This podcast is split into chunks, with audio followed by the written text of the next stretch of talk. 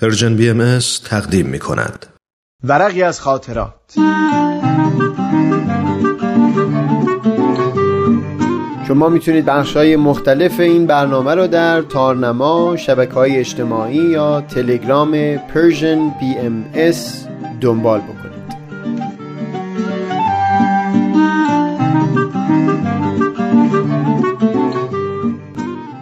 این ورق ارزش یک سوال.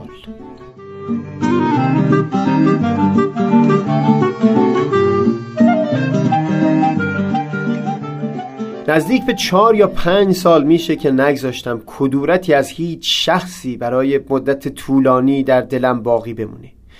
پیش اومده که از دست یک شخص اونقدر دلخور بوده باشم که حتی نتونم نام او رو به آسودگی بر زبون بیارم اما همچون حسی زیاد به درازا نکشیده. در طول همه این سالها یک استثنای بزرگ در زندگی با من باقی مونده بود. حدود چهارده سال پیش به خاطر دلیل بزرگی نسبت به یک فرد قبار تیره از کدورت بر دل من نشسته بود ولی آتش این کدورت به کلی در زیر خاکستر باقی مونده بود و هیچ وقت نشد که بزرگی اون را لمس کنم. در این یک ماه اخیر یک جریاناتی سبب شد تا به تعبیر فردوسی گرد از روی انگشت هایی که در جان من بود برداشته بشه و تیرگی اون کدورت در دل من اونقدر بزرگ بشه که حتی در خلوتی که با دفترم داشتم به جای نام او می نوشتم آن نفس.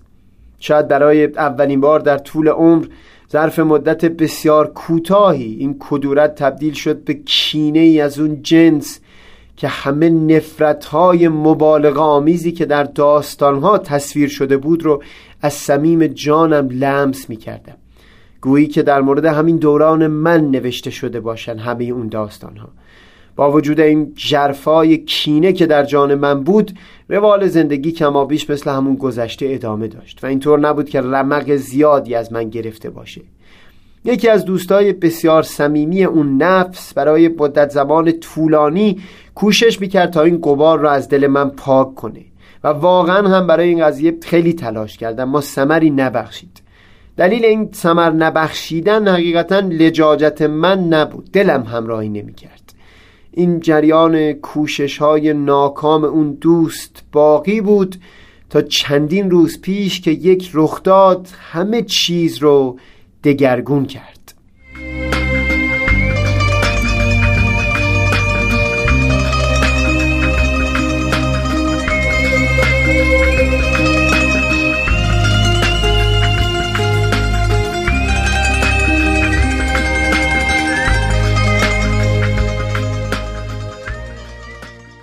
یک دو سال پیش در اون شهر دیگه که مقیم بودم جمعه شبها جمعی تشکیل می شد که بعد از صرف شام نزدیک به یک ساعت و نیم متونی از ادیان مختلف مطالعه می شد و بعد هم ساعتی به موسیقی یا مسابقه یا مشاعره و مثل اون میگذشت. بعد از اینکه به این شهر جدید نقل مکان کردم چند نفری از دوستان همت کردند و شبیه اون جمع در اینجا تشکیل شد. بنا شده بود مسئولیت اون جمع بر عهده من باشه. یک ساعت اول جمع مطالعه بخشی از متون ادیان بود و وارسی اون در پرتو علم و بعد از صرف چای یک ساعت دوم هم پرسش و پاسخ آزاد بود که در جمع به گفتگو گذاشته می‌شد. اون شب در همون ابتدای بخش پرسش و پاسخ خانمی به اسم الهام که مادر دو نفر از دوستای من بود پرسشش این بود که واقعا آدمی چطور می‌تونه کینه یک انسان رو از دل بیرون کنه آدم خودش می‌فهمه که چیزی بر دلش سنگینی می‌کنه. اما چطور میشه این سنگینی رو از دل دور کرد؟ شنیدن این سوال در اون جمع درست مثل آب یخی بود که بر روی همه وجود من ریخته باشه هرچی کردم توان این رو نداشتم که حتی یک کلمه پاسخ بدم. از سایر افراد حاضر در جمع درخواست کردم مطالبی که بر اساس تجربه زندگی به ذهنشون می‌رسه بیان کنن در تمام اون سی دقیقه که افراد نظرات مختلف می‌دادن من لمس می کردم چه مایه از تلخی در دل من جا گرفته. توان اون رو نداشتم حتی یک کلمه بر زبون بیارم. آخرش یکی از حاضران جمع گفت اگه ممکن باشه میل داریم نظر شما رو هم بشنویم. با اندکی درنگ و هم با لکنت زبان گفتم همه حکایت رتب خورد منع رتب کی کند رو می‌دونید. من امشب زیاد سخنی ندارم در این باره بگم.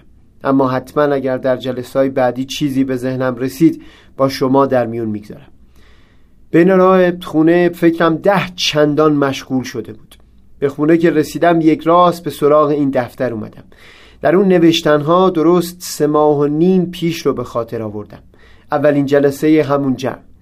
نزدیک به 20 دقیقه در مورد دوستی و محبت و دل بیکینه صحبت ها می کردم تک به تک اون واژه ها اون زمان از جرفای جان من برمی اومدن یک یکشون رو لمس می کردم حس می کردم حقیقتا نمی‌تونه جز اون باشه. مگه میشه آدم راحت و آرام سر بر بالین بگذاره زمانی که کدورتی از یک شخص در دل گرفته باشه؟ و بدتر از اون زمانی که فکر بکنی یک شخصی کدورت تو رو در دل داره. باز به یاد یک جمع دیگه افتادم که در اون یک بخش از متون آین بهایی رو تلاوت کرده بودم درباره اینکه اگر زهر دهند شهد بخشید. به یاد آوردم اون روز طوری این سطرها رو میخوندم انگار در همون لحظه خودم اونها رو از صمیم دلم بر زبان آورده بودم. چقدر اون شب در دفترم افسوس خوردم از اینکه اون راحتی و صداقتی که من در اون صحبت ها داشتم همه از دست رفته بود. نفرتی که این روز توی دلم بود حتی برای خودم صداقت اون روزها رو زیر سوال برده بود. همون یک سوال از سوی اون خانم در جمع کافی بود تا تلنگر محکمی بر همه وجود من بخوره.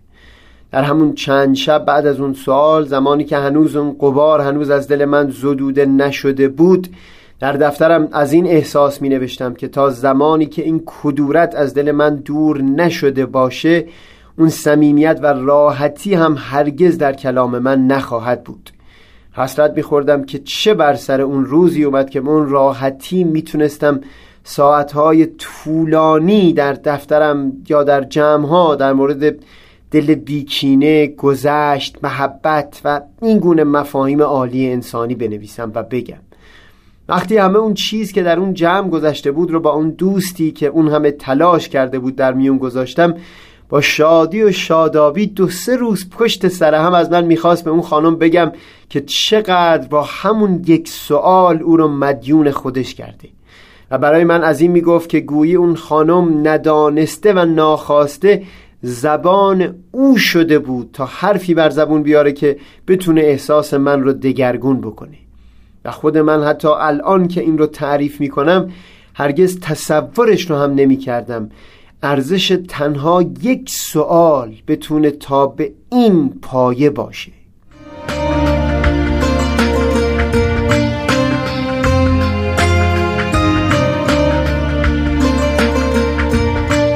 سهیل کمالی شنبه 28 بهمن ماه.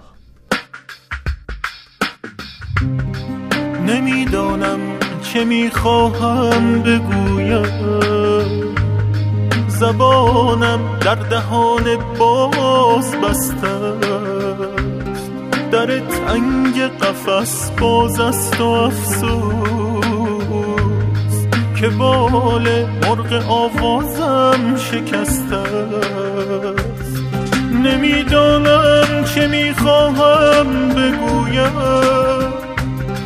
غمی در استخوانم میگدازد خیال ناشناسی آشنا گهی میسوزدم گه مینوازم.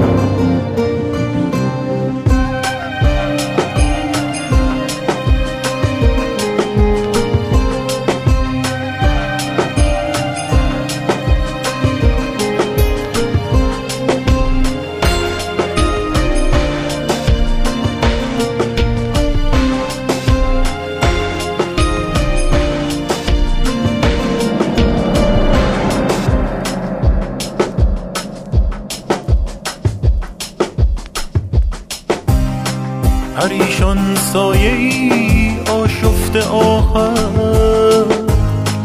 ز مغزم میتراود گیج و گم را. چو روح خواب گردی ما تو مدهوش که بی سامان بره افتد شبانگاه درون سینم دردیست خون با گریه می‌گیرد گلویم. غمی آشفته دردی